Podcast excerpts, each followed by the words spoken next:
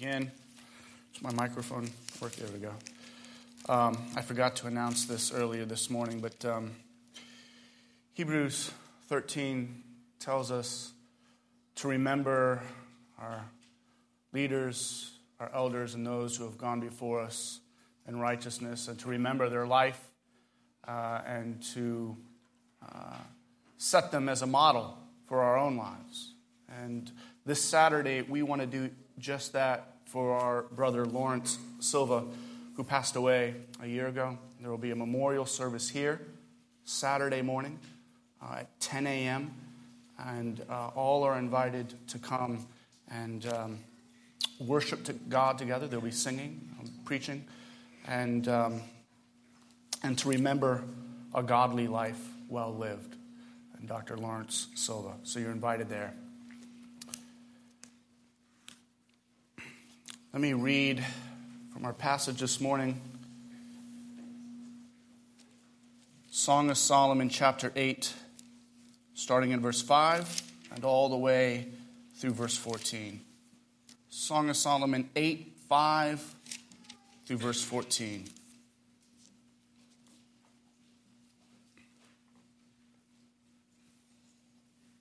Who is that coming up from the wilderness, leaning on her beloved?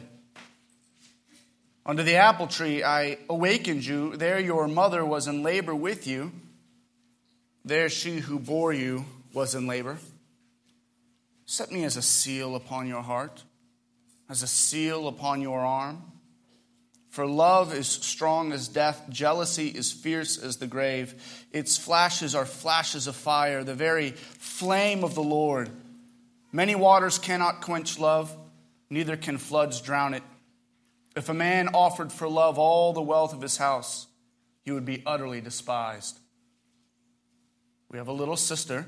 She has no breasts. What shall we do for our sister on the day when she is spoken for? If she is a wall, we will build on her a battlement of silver. For if she is a door, we will enclose her with boards of cedar. I was a wall, and my breasts were like towers. Then I was in his eyes as one who finds peace.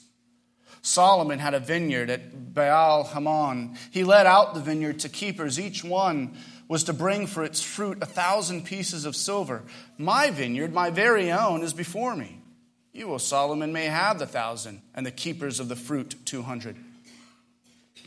O you who dwell in the gardens, with companions listening for your voice, let me hear it. Make haste, my beloved, and be like a gazelle or a young stag on the mountains of spices.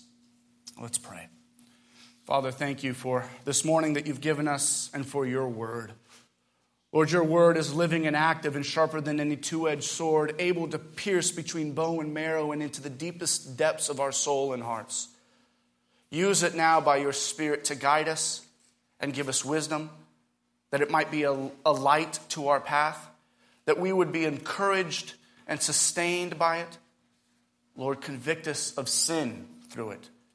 The Lord, by your Spirit, also encourage us in faithfulness. And we pray these things to your glory and in Christ's name. Amen. So here we are at the end of our series through Solomon's Song of Songs. Perhaps it'd be good for us to remember why we've preached through this book in the first place. I wonder How's it been so far for you? Fun? Awkward? Uncomfortable? Encouraging? I've enjoyed it. Firstly, I think we, we need to remember that simply this, well, this is God's inspired word, right? And all of God's word ought to be preached before God's people. I think that this book, and therefore the topic of intimacy and marriage, which this book addresses, shouldn't be preached. Well, I think that's to think that God doesn't know what He's doing. He does. He inspired this good word. May we as a church desire, I pray, nothing more but the pure milk of God's word. May we be like the Berean church, testing everything against the truth of God's word.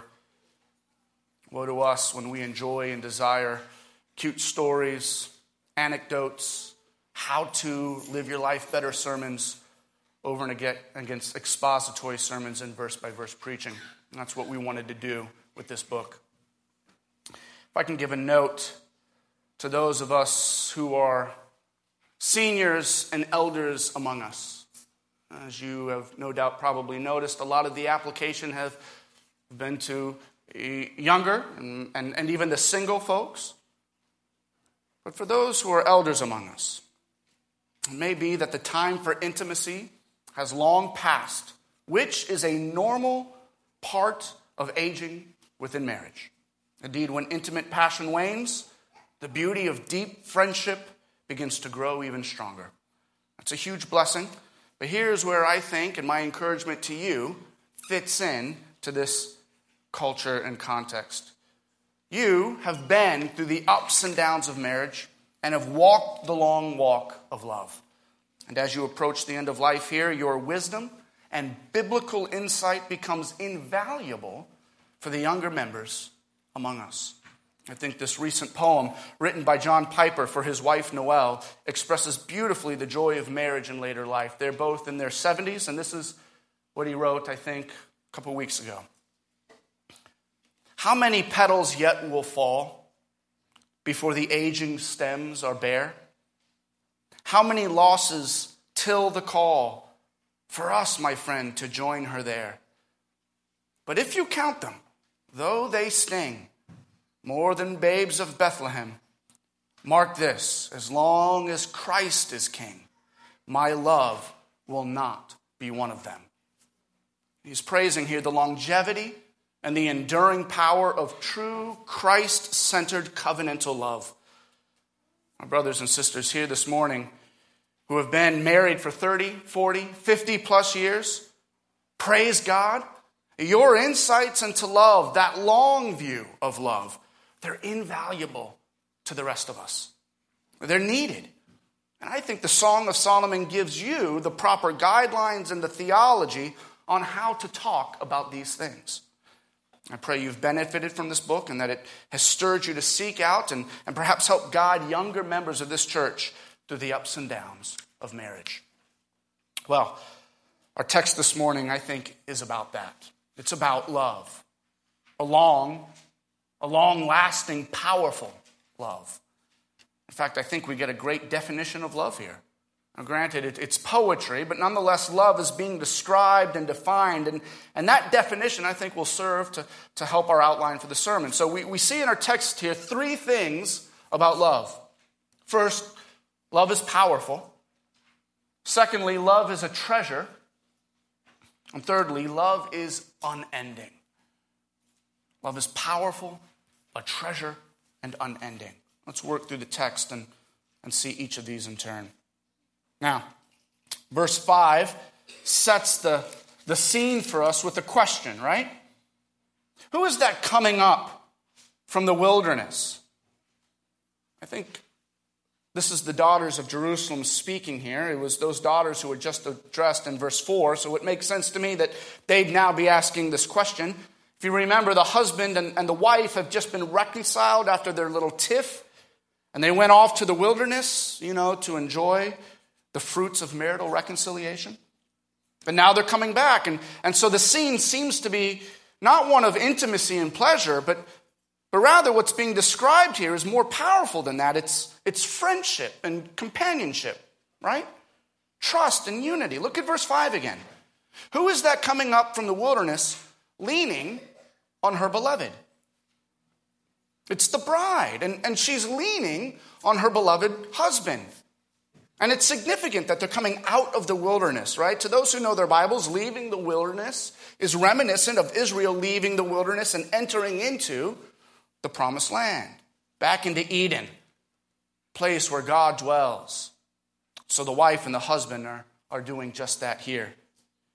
Our commentators disagree as to where they are in their marriage at this point. Are they just coming out of their honeymoon? Is this a picture of them in their 70s looking back over their marriage? I don't think it really matters. The image is of her leaning, resting, her tender, affectionate closeness with sweet hints of her depending on her groom. Didn't we just sing of that earlier when we sang out of our dependence on our perfect groom, Jesus?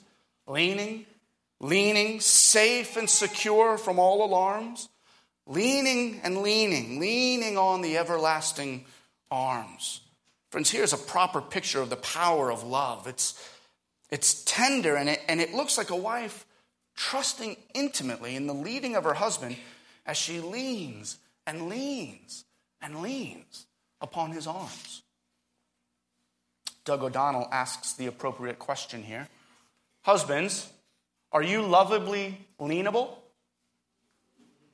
He says he's never met a Christian wife complain about me being married to someone who is respectable and easy to submit to because he lovingly leads like Jesus Christ. He's never had a counsel for that. Is that not what we see husbands are to be from Paul's command in Ephesians 5, where he says the husband is the head of the wife, even as Christ is the head of the church? Note how Paul says a husband is the head of his wife, not ought to be. Paul isn't offering a suggestion, but rather an inescapable statement of fact. All husbands lead. It's just a question, really, of whether they're doing so horribly or righteously and in Christian selfless love. Christ, who leads us as prophet, priest, and king, I think provides for us an example for husbands to do so likewise leading husbands as prophets and bringing God's word to bear on all aspects of the marriage, leading your families in family devotions and family worship as you read nightly through the Bible with them. Husbands can lead as priests and constantly interceding for their wives, lifting them up in prayer and making sure that there's, there's reconciliation. The priestly husband being the first one to say, I'm sorry, or the first one to say, I think you sinned there, leading their families all together in unity. Husbands, are you doing that? And I think they ought to be leading as kings, always seeking to protect their wives and serving their wives and bringing them happiness and peace. Friends, find me a husband who's doing that, and I'll show you a wife who is a queen, leaning in full submission and contentment in her godly husband. Now, the woman speaks in the rest of verse 5, telling her husband that under the apple tree I awakened you. There your mother was in labor with you. There she who bore you was in labor. What's going on here? Language is a bit strange, talking about apple trees and, and, and the guy's mom giving birth. Well, I think what she's doing here is saying basically, as we return home out of the wilderness, I find myself delighting in your leadership more and more as my husband. And when intimacy is awakened, right, that's the language of being awakened under the apple tree. When intimacy is awakened, it's more than just pleasure. I'm not just after that. Rather, it's the fruit of our love, children, that I'm thinking about. Just like when your mother was in labor with you. Verse 5, I think, gives us a metaphor then linking what the apple tree represents, intimacy, with the joyful results of intimacy. Children, she's, she's drawing out the intimate relationship between intimacy and children, cause and effect. When the husband and wife get together, it's very possible that children come out of that. Well, the apple tree leads to the family tree. And, and this brings out aspects of how powerful I think marital love can really be. It, it shows that it's bigger than just the husband and wife. She's not just thinking about herself here and the enjoyment to be had in her husband. She's, she's thinking generationally. Their love is bigger than just the two of them. Here, underneath the pleasures of the apple tree, they gladly carve their names into the family tree and look forward to adding their children's names and their grandchildren's name and their great grandchildren's name. Friends, that's a powerful component to covenant love. All of this leads her to what I think is the climax of this whole section in verses 6 and 7. Now, these are literally my favorite verses in the whole Song of Songs. She says, Set me as a seal upon your heart, as a seal upon your arm. For love is strong as death, jealousy is fierce as the grave. Its flashes are flashes of fire, the very flame of the Lord. Many waters cannot quench it, neither can floods drown it. If a man offered for love all the wealth of his house, he would be utterly despised. She is so moved by the power of their love that she, she asks him to set her as a seal upon his arm and his heart. Now, you, you know what a seal is it signifies identity with or even ownership of something.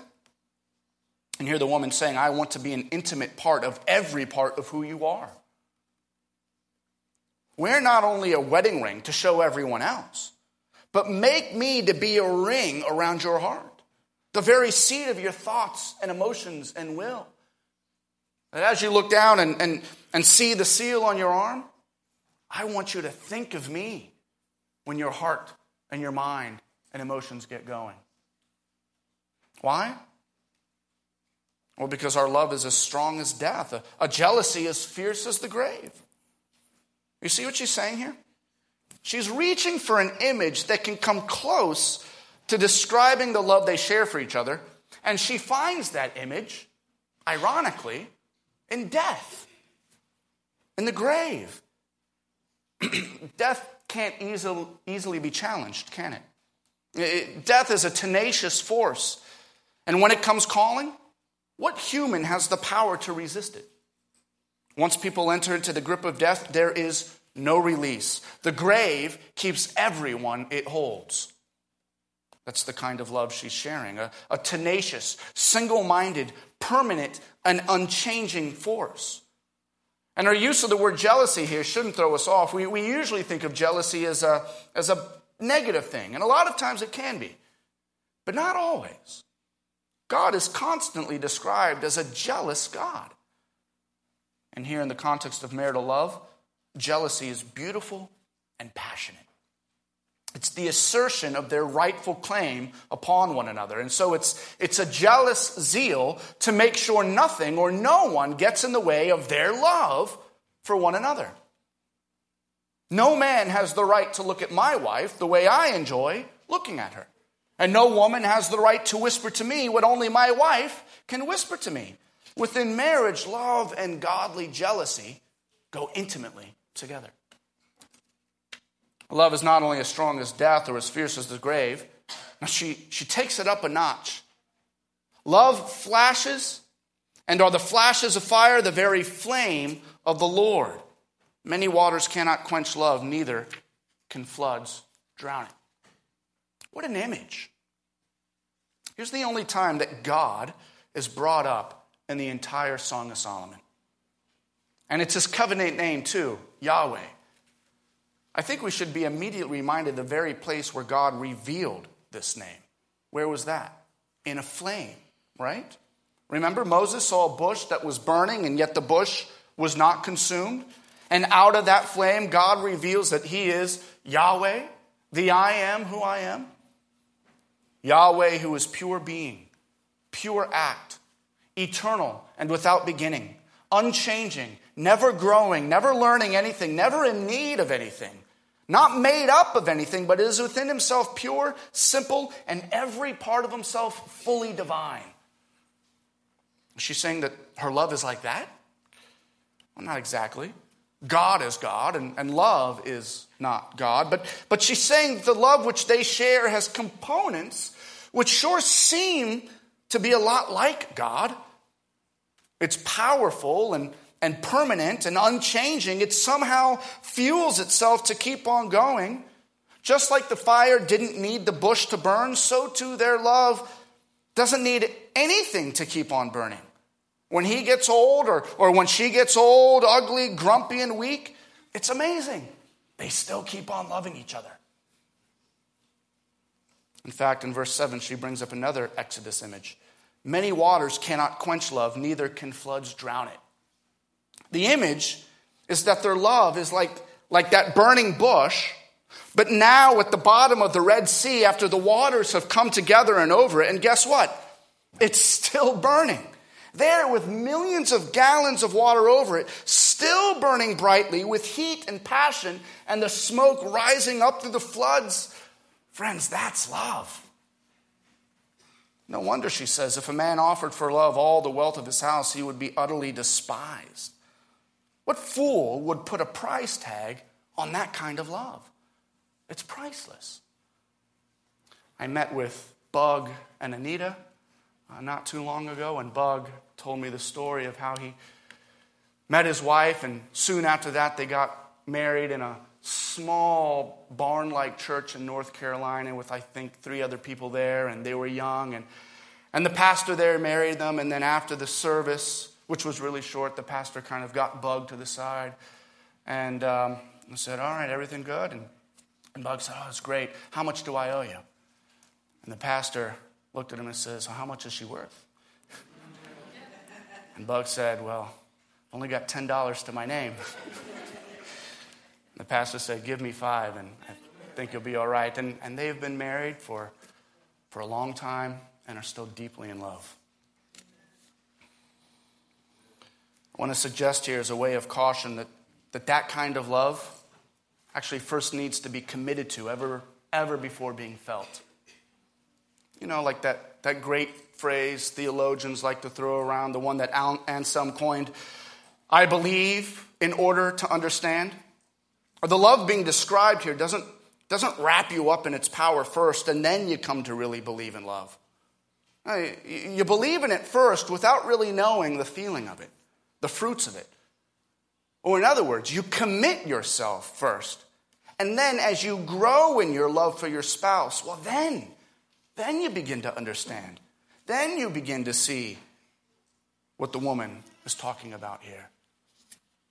I think that flies in the face of our modern Hollywood culture, what tells us that we need to fall in love ever before we make a commitment. I hear that commitment comes first.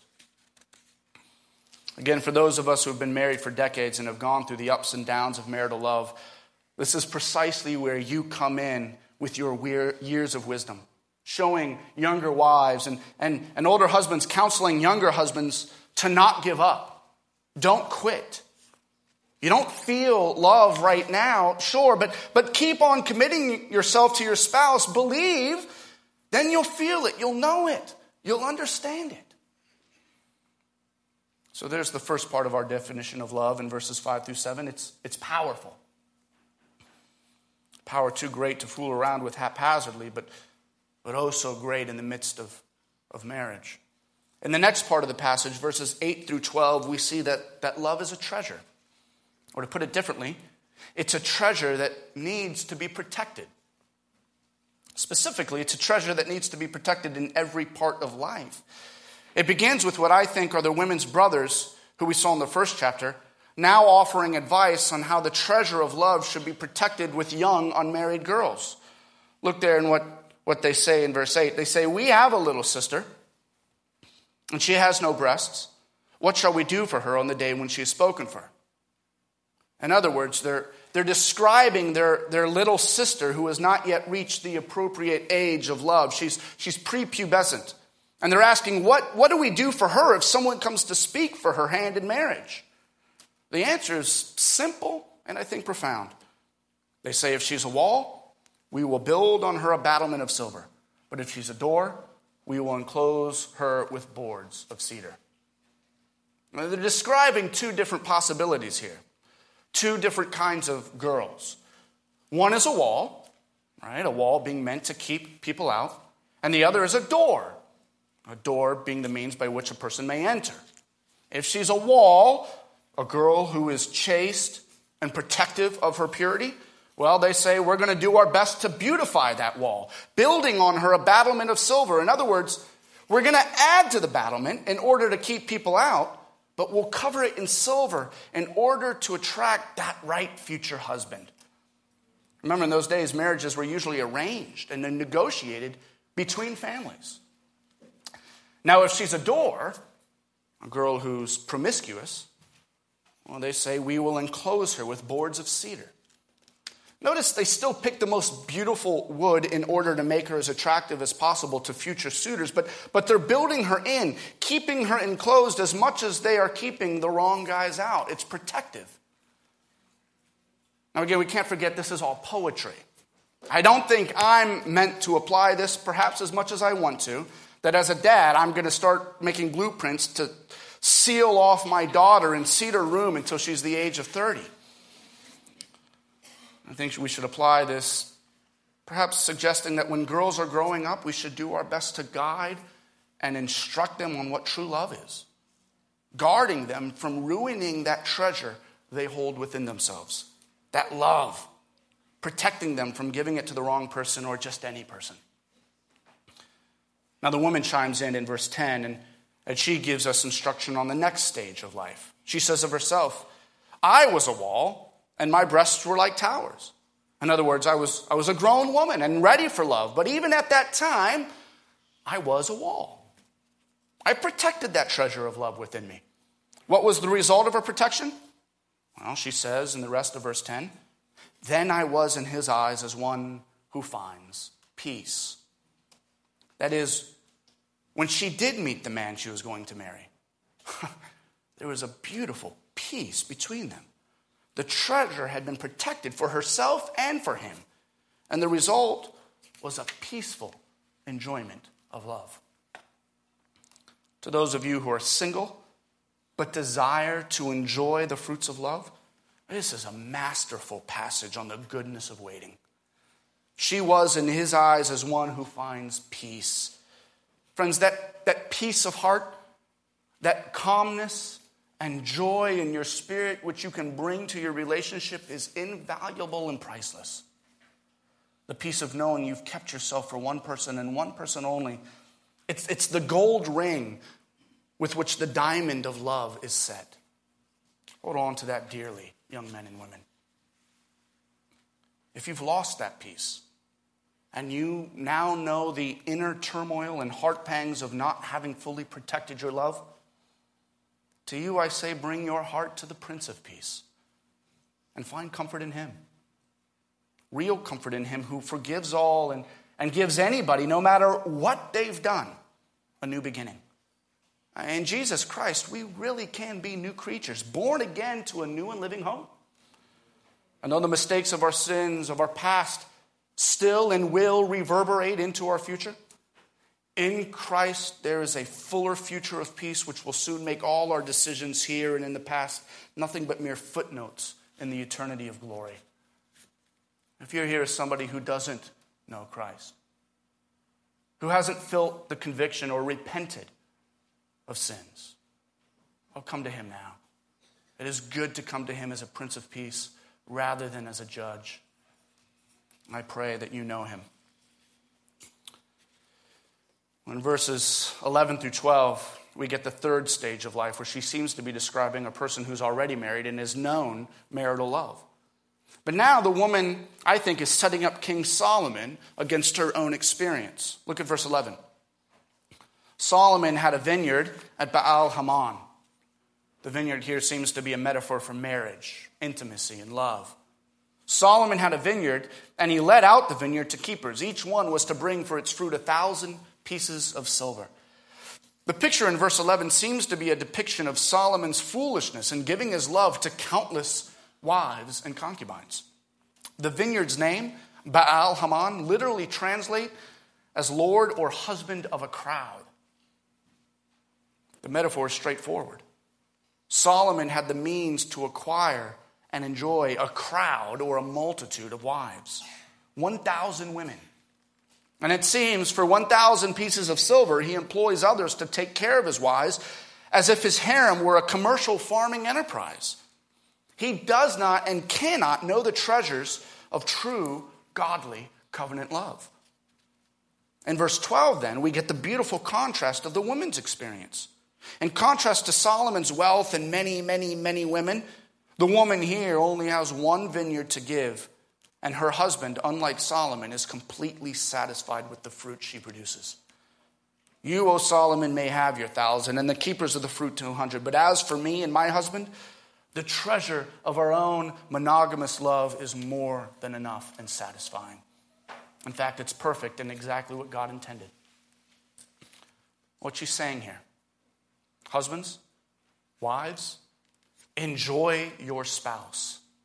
Even though you're married, the wall of protection must not come down. The treasure of love can still be lost and forfeited. To think that just because you're married, there's no more need to protect the treasure of love is to become just like Solomon and let your wall down and come to utter ruin. Well, we've seen how love is powerful, we've seen how love is a treasure. Lastly, let's see how love is enduring or unending. Verses 13 through 14 form not only the epilogue for this section, but really for the entire poem. Here, the husband and the wife speak directly to one another. And here in verse 13, the husband speaks to his bride O you who dwell in the gardens, with companions listening for your voice, let me hear it. Throughout the song, the garden has been the place where love and intimacy has, has been present. So to say that his wife dwells there permanently is, is to say that she and therefore he is, they're, they're, they're constantly surrounded by love. And yet, there's, there's companions constantly listening, listening in for her voice. Who are these companions? Are they the shepherds that we ran into earlier? The young Jerusalem women? We've seen a number of different people listening in and, and peeking in throughout the song. But here, all of them seem to be in a position of listening attentively, quietly giving their ears so that they might understand more about marriage. Is this Solomon's way of saying that we too were to continue to learn from this couple? Or perhaps more broadly, we're to give our ears and attention to those godly couples who have weathered the storm and enjoyed the fruits of an enduring and long lasting marriage? I think so. Marriage is a covenant and community institution, not just a private island for a, ha- a husband and wife to enjoy alone. Younger brothers and sisters who aren't yet married, watch older married folks and learn from them. Younger married folks, watch the older married folks and learn from them. This is a good and community thing to do. But look in verse 12. The husband also longs to hear his wife's voice. He's captivated by her charms and insights. And even now, over all these years, as, as they come to the end of their own love story, how does she answer in verse 14? Well, surprisingly, she tells him to flee. Make haste, my beloved, and be like a gazelle or a young stag on the mountaintops. Where does she tell him to flee to? Well, herself. Make haste and come away to me like a young stag on the mountaintops a vivid image of, of marital intimacy. The Song of Solomon began with an unwedded fiance desiring the kisses of her soon to be husband, but sending him away in protection. Oh, I long for the kisses of his mouth. She was a wall, and the time for love had not yet arisen. But now, at the end of the song, she boldly and beautifully calls for that same man, now her husband, to come and give her kisses and more. But then the poem ends just like that. We actually don't see or don't read of them actually coming together, do we? I mean, throughout the entire poem, there's been this, this unquenchable thirst for intimacy, the two yearning like, like two strong magnets for one another. And that passion, that desire is present all the way up to the last line. And this is the Song of Songs. We've got to expect that passion. And he says to her, I desire to hear your voice. And she responds, Make haste and come and join me. And then that's it. It's over. The end. The Song of Songs ends with the two lovers wanting to touch, but, but not yet touching. We're left as readers longing, almost with the same kind of longing that they had at the beginning of the poem.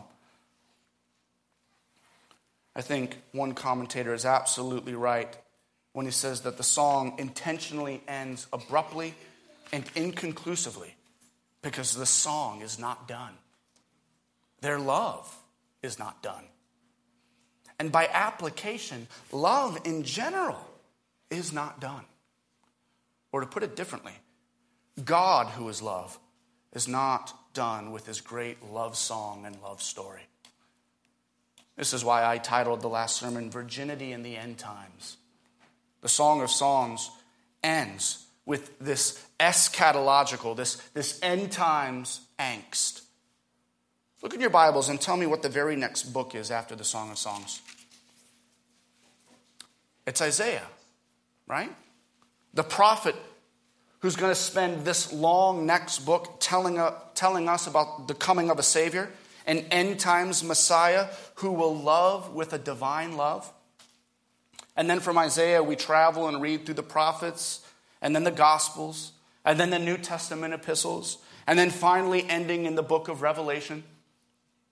And you know what we see in the book of Revelation? It ends the exact same way the Song of Solomon ends.